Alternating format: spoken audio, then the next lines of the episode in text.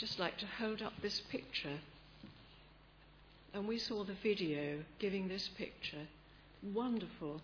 Many people rising out of the waters, out of the sea of baptism. Do try to have a look at it afterwards. So, Lynn, are we to have the reading and for me to proceed? It's lovely to be back with you. When I was here before, I was with a lovely man called Mojtaba from Iran. He had been a drug addict. Similar story in a way to Michael Smith. And Mojtaba continues to strengthen the church from Iran. He founded a church in the Cappadocia region of Turkey. I have visited that church, and I'm pleased to say that the church in Iran continues to grow despite ongoing opposition. 1.4 million New Testaments have been distributed amongst Iranians and Afghans, and of the 300 people that were to be baptized, 200 of them were baptized a couple of weeks ago in an area of Turkey very close to what was Laodicea, the church that was sluggish. I would love you to join us at Shackleford, at Elam's headquarters, on the first Tuesday afternoon of each month, 2 o'clock till 4 o'clock, when we hear news of what's going on and we pray and we learn some of the things that can't be put out into the public domain. Did you know that you are the closest evangelical church to the international headquarters of this strategic organisation? I hope to be back in Turkey later this year, helping to train some of the young believers from Iran. You might like to pray for the ongoing distribution of scriptures, and Elam concentrates on training leaders from inside Iran, the underground church there. They leave the country and come outside for a week or two and undergo training. And the reason why the church is growing is because people have been using this prayer guide and other sources to pray for Iran, which has been a basket case of Islamic extremism. And there are some copies of these for you to take free of charge at the coffee area afterwards. But I'm not here in capacity of working for Elam. Technically, I'm retired from them, although I'm closely associated and continue to do things with them. So it was Derek Wednesday who was due to come and speak to you this morning, and he's otherwise involved and has asked me to come, so thank you for welcoming me. We're going to look at Genesis chapter 24, the story of a wife being found for Isaac. Abraham was 100 years old when God promised him a son, and when Isaac was born. He is now about 140 years old, and the story begins in verse 1 of chapter 24. Abraham was now old and well advanced in years. The Lord had blessed him in every way. He said to the chief servant in his household, the one in charge of all that he had, "Put your hand under my thigh.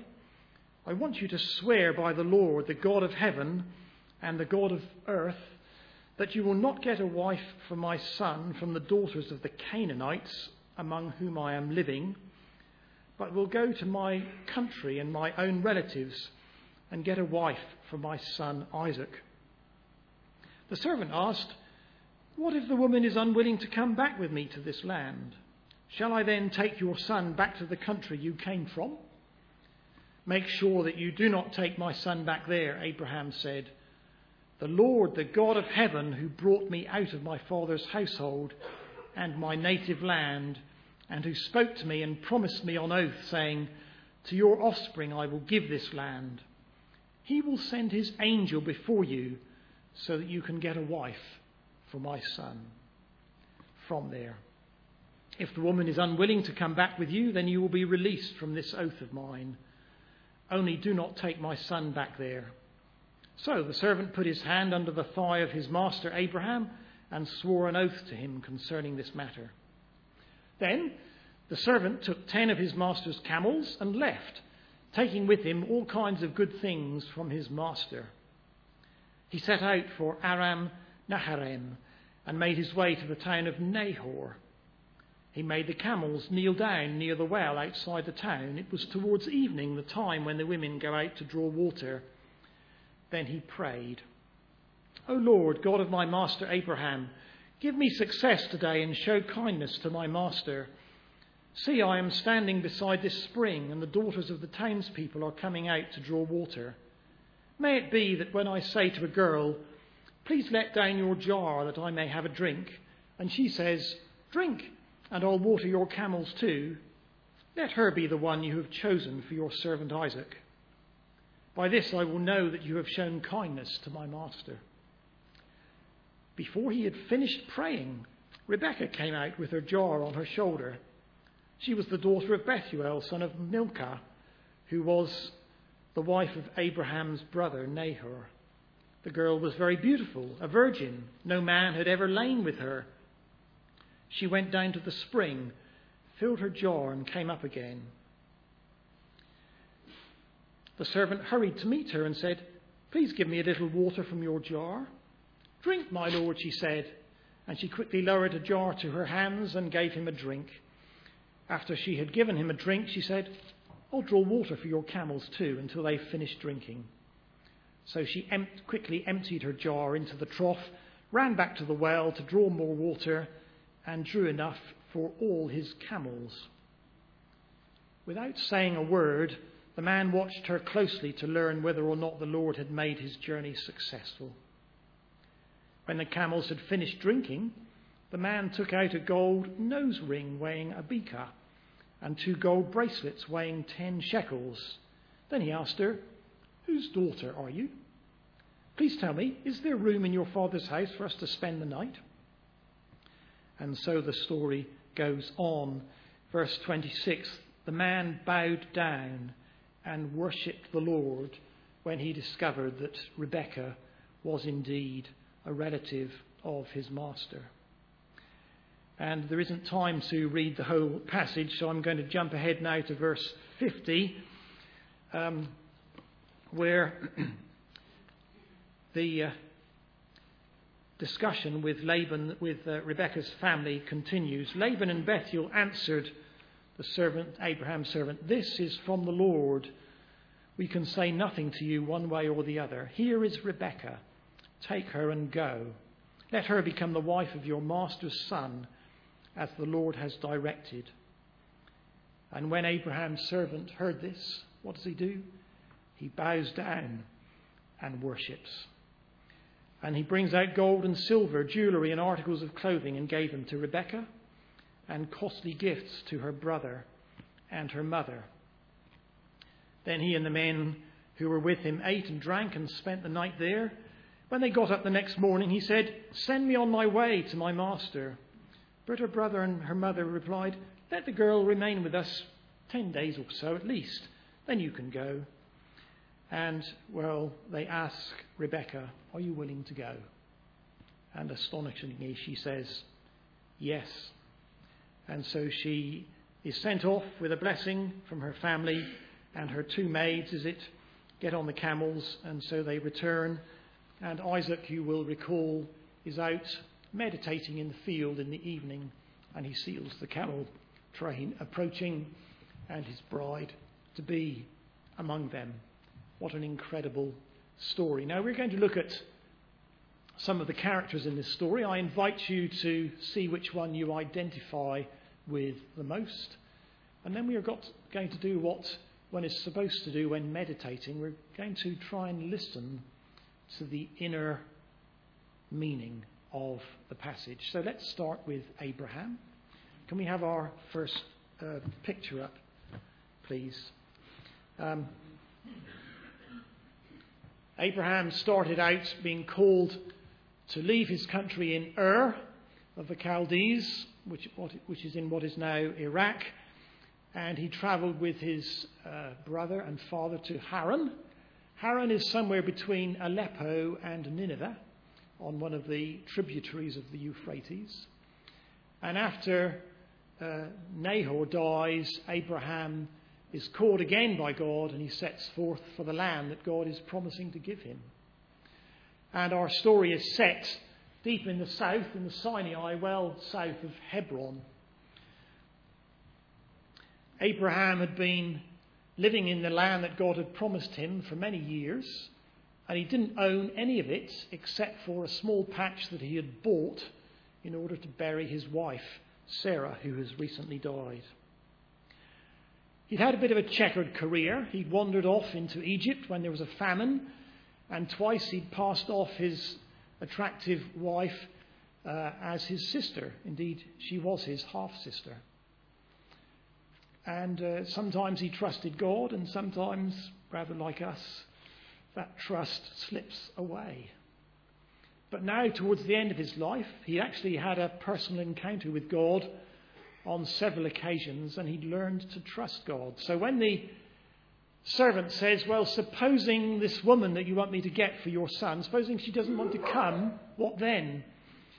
And the key verse of this whole passage for me is Abraham's response. And I'm going to quote from verse 46, I think it is, where Eliezer, the servant, recounts this. And it's reported that Abraham says, "The Lord, before whom I have walked, will send his angel before you, and you will find a wife for my son." In other words, despite the terrors of the journey, the uncertainties, the questionable willingness of a woman to come and be wife to Isaac, Abraham is saying, God's angel is going to go with you and make you successful. What confidence is that? Are we like Abraham? The faith comes and goes. Sometimes we can trust God with certainty, and other times we flunk it. I'm impressed by the fact that God had promised to give the entire land that Abraham had travelled the length and breadth of. And yet at the end of his life, he didn't have any of it. He hadn't inherited it. The promise hadn't yet been fulfilled. And for some of us sitting here, God has promised things to us, and we have yet to live in the good of that. Or maybe we are praying for a wayward member of our family, trusting God that he would yet bring that person to saving faith. Let me tell you a story about an uncle and an aunt of mine. They adopted three children. They were childless. All three children were troublesome, wayward in the extreme, especially the eldest. And they prayed all their lives that their children would come to faith. Well, my uncle died before he saw the answer to that prayer, but the eldest, the most wayward, was wonderfully converted, even went to Africa with YWAM. So there was an example of faith, holding on to God, persistently praying, and the person didn't even see the answers to their prayers, but the answer came soon afterwards. So if there's anybody here praying for an issue or for a person and you're not seeing the answer to that prayer, keep on praying. Be like Abraham. Keep on trusting that God will do what he promised.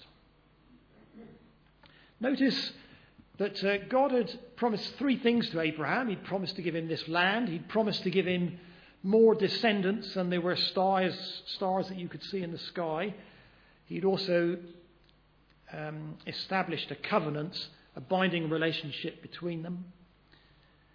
But here Abraham was, Isaac, his only son, no wife. What was he to do? Where was God's promise going to be fulfilled? And faith without action is dead. It's empty. And so it was a step of faith that Abraham said, right, we're going to find a wife for Isaac. Interestingly, arranged marriages like this one seem to be more successful, less prone to break up, than love marriages in our Western culture. I love the fact that Abraham walked with God all his life. And we are, of course, invited to do the same. Let's move quickly on to Abraham's servant.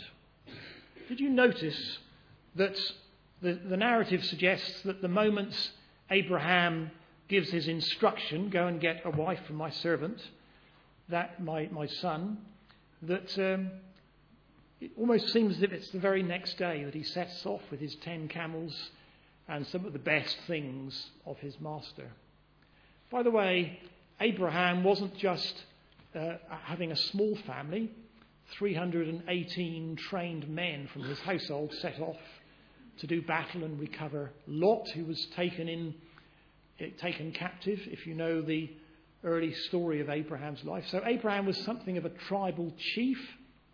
If there were 318 men born in his household, maybe his entire clan numbered more than 1,000 people, a force to be reckoned with. So his servant, chief servant, was an important man, but he was trustworthy. Did you notice all the way through the zeal with which this servant was keen to implement his master Abraham's wishes? Now, the journey was of the order of 550 miles.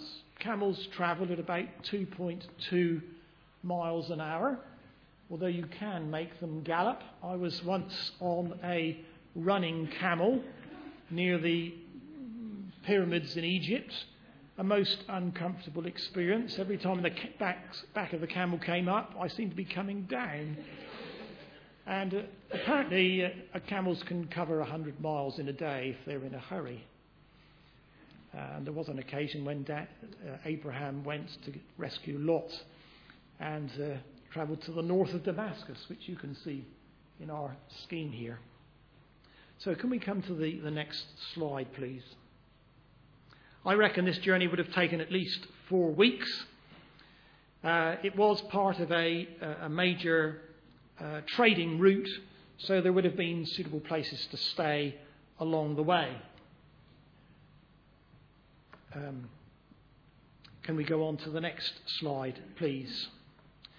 Did you notice that as Abraham's servant prays, "Lord, may the woman who offers water for me, but also offers to feed the camel, water the camels, may she be the one." Before he'd even finished his prayer, Rebekah appears. God seems to be rather enthusiastic about this mission, does he not? I'm excited. God is more ready to answer our prayers than we are to ask them. Isn't that wonderful? And did you notice that Eliezer, well, that was probably his name, he didn't really know God in the way that Abraham did. He prays he says, "O God of my master Abraham." But by the end of his trip, probably the most important assignment he had in his life, I think he knew God personally and knew that he could afford to trust God as well. There's a lesson here about people in our wider household coming to faith as a result of us and our example. And for those of you who are parents and whose children do not walk with the Lord, don't forget that your children cannot deny the reality of the faith that they have seen in you. Certainly, Eliezer could not deny the reality of Abraham's faith. How beautiful, and that helped him.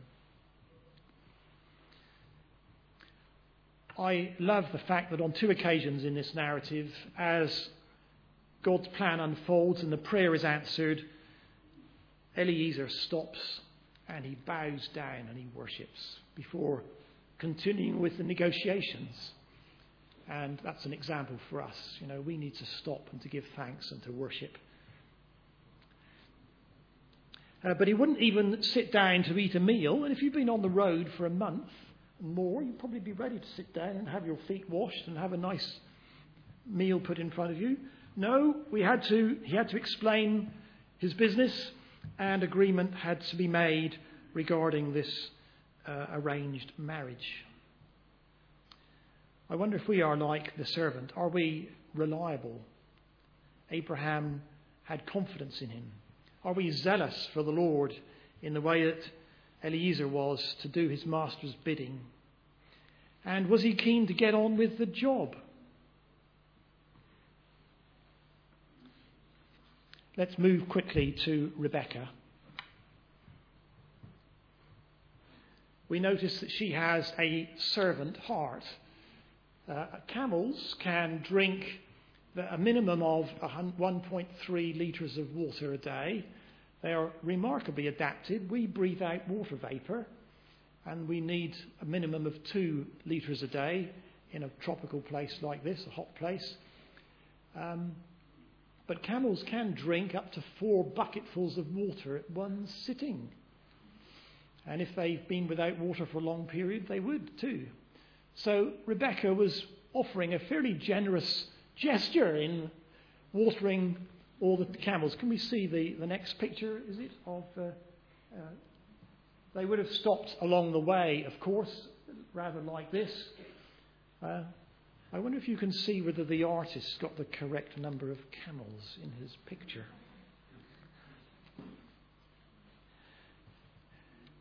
So Rebekah was willing to do a significant amount of work, but she was available, she was ready for action. And towards the end of this story, when Eliezer speaks to the family and says, well, let's ask the girl, is she willing to go with this man? She says, yes, I'm willing.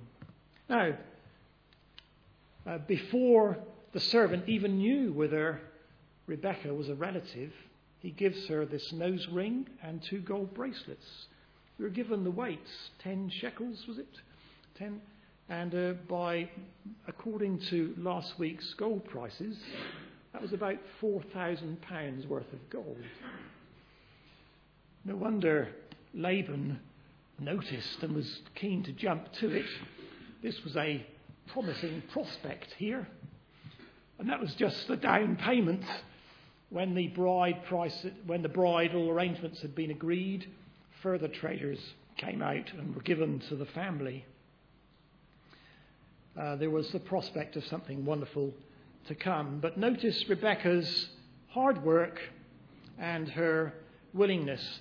But that, of course, did not make her eligible to be the wife.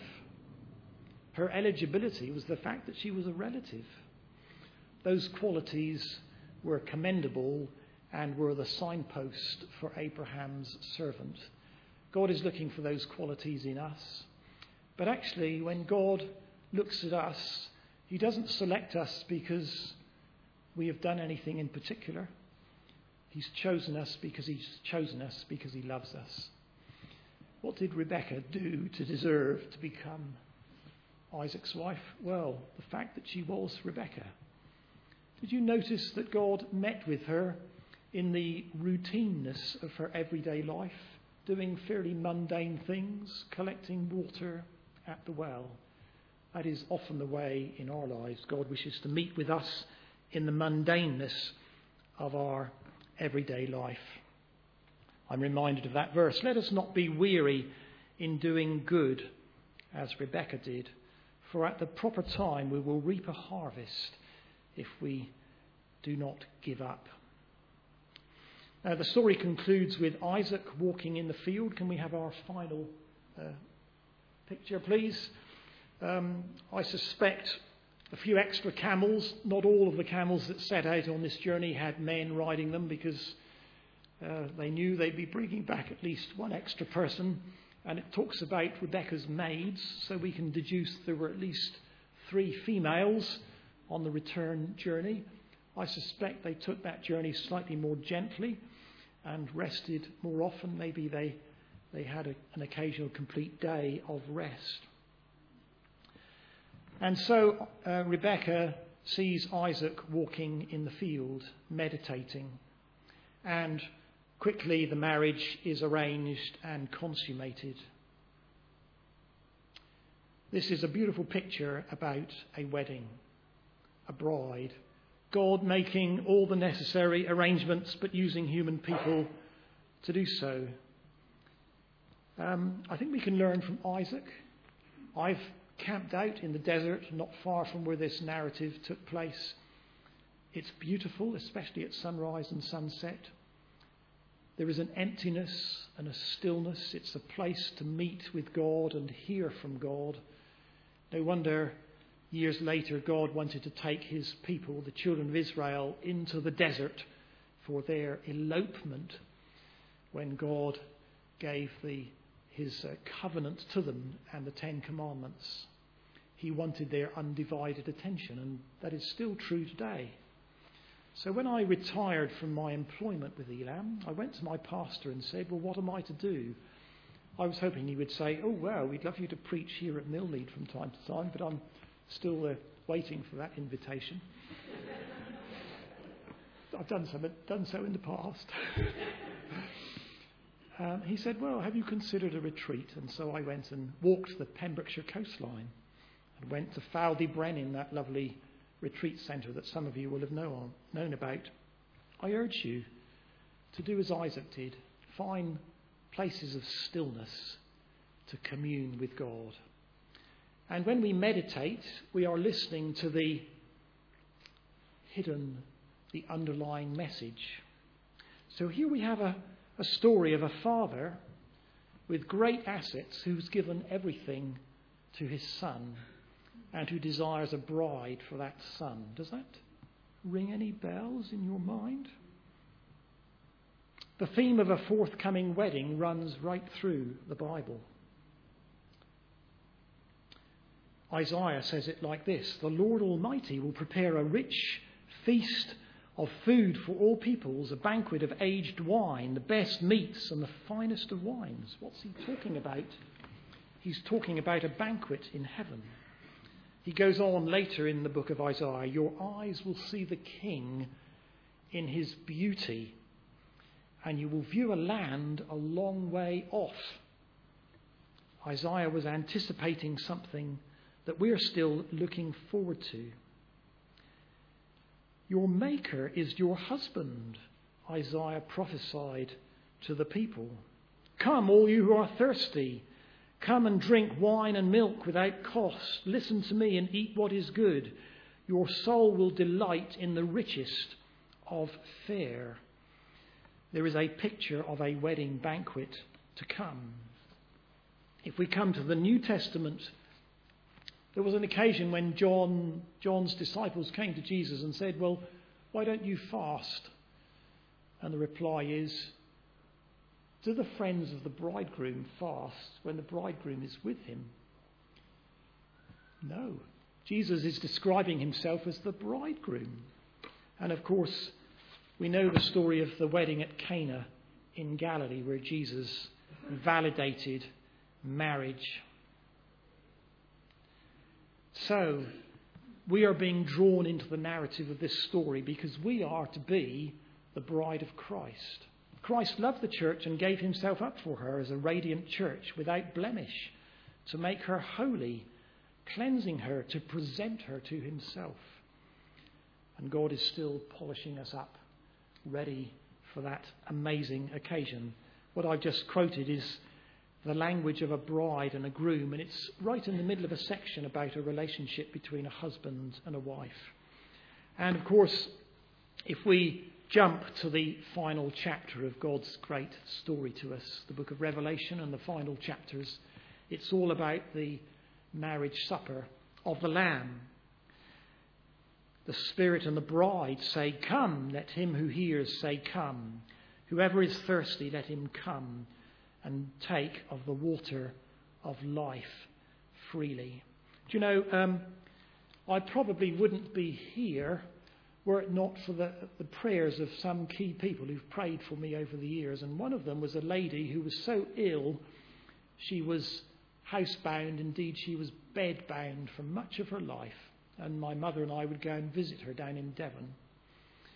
And one day she sat up in bed and she said, Jesus is coming for me today. Her communion with God was such that she knew in advance the day when she was going to die. And then a little later that day she said, I can see him. He's coming for me. And within an hour or two she had died.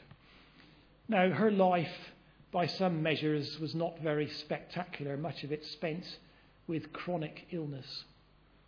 But she had communed with God. She knew the daily living presence of God. And for those of us that feel our lives are spent or nearly spent, let's prepare for this marriage supper that's to come. God is drawing us into sweet communion with himself.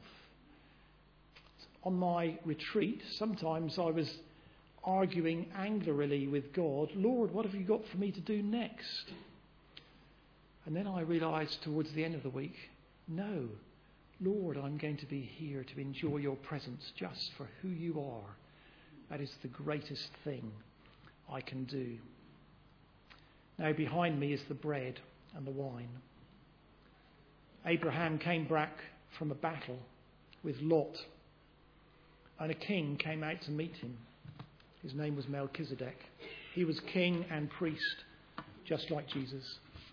And just like Jesus, Melchizedek comes bringing bread and wine, symbols of the feast that is to come.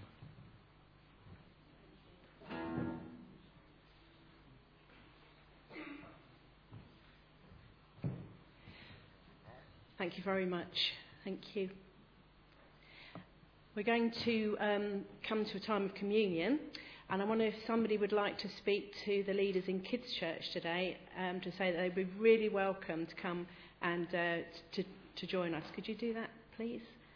It'd be lovely. I mean, if they want to stay in Kids Church, fine, but they are more than welcome to come and join us here now. We're just going to, while we wait for the children to decide whether they're coming or not, we're going to sing a song of that love relationship between God and ourselves. And coincidentally, it was written by Michael Smith, the guy who we saw a little bit earlier on. So let's stand and sing.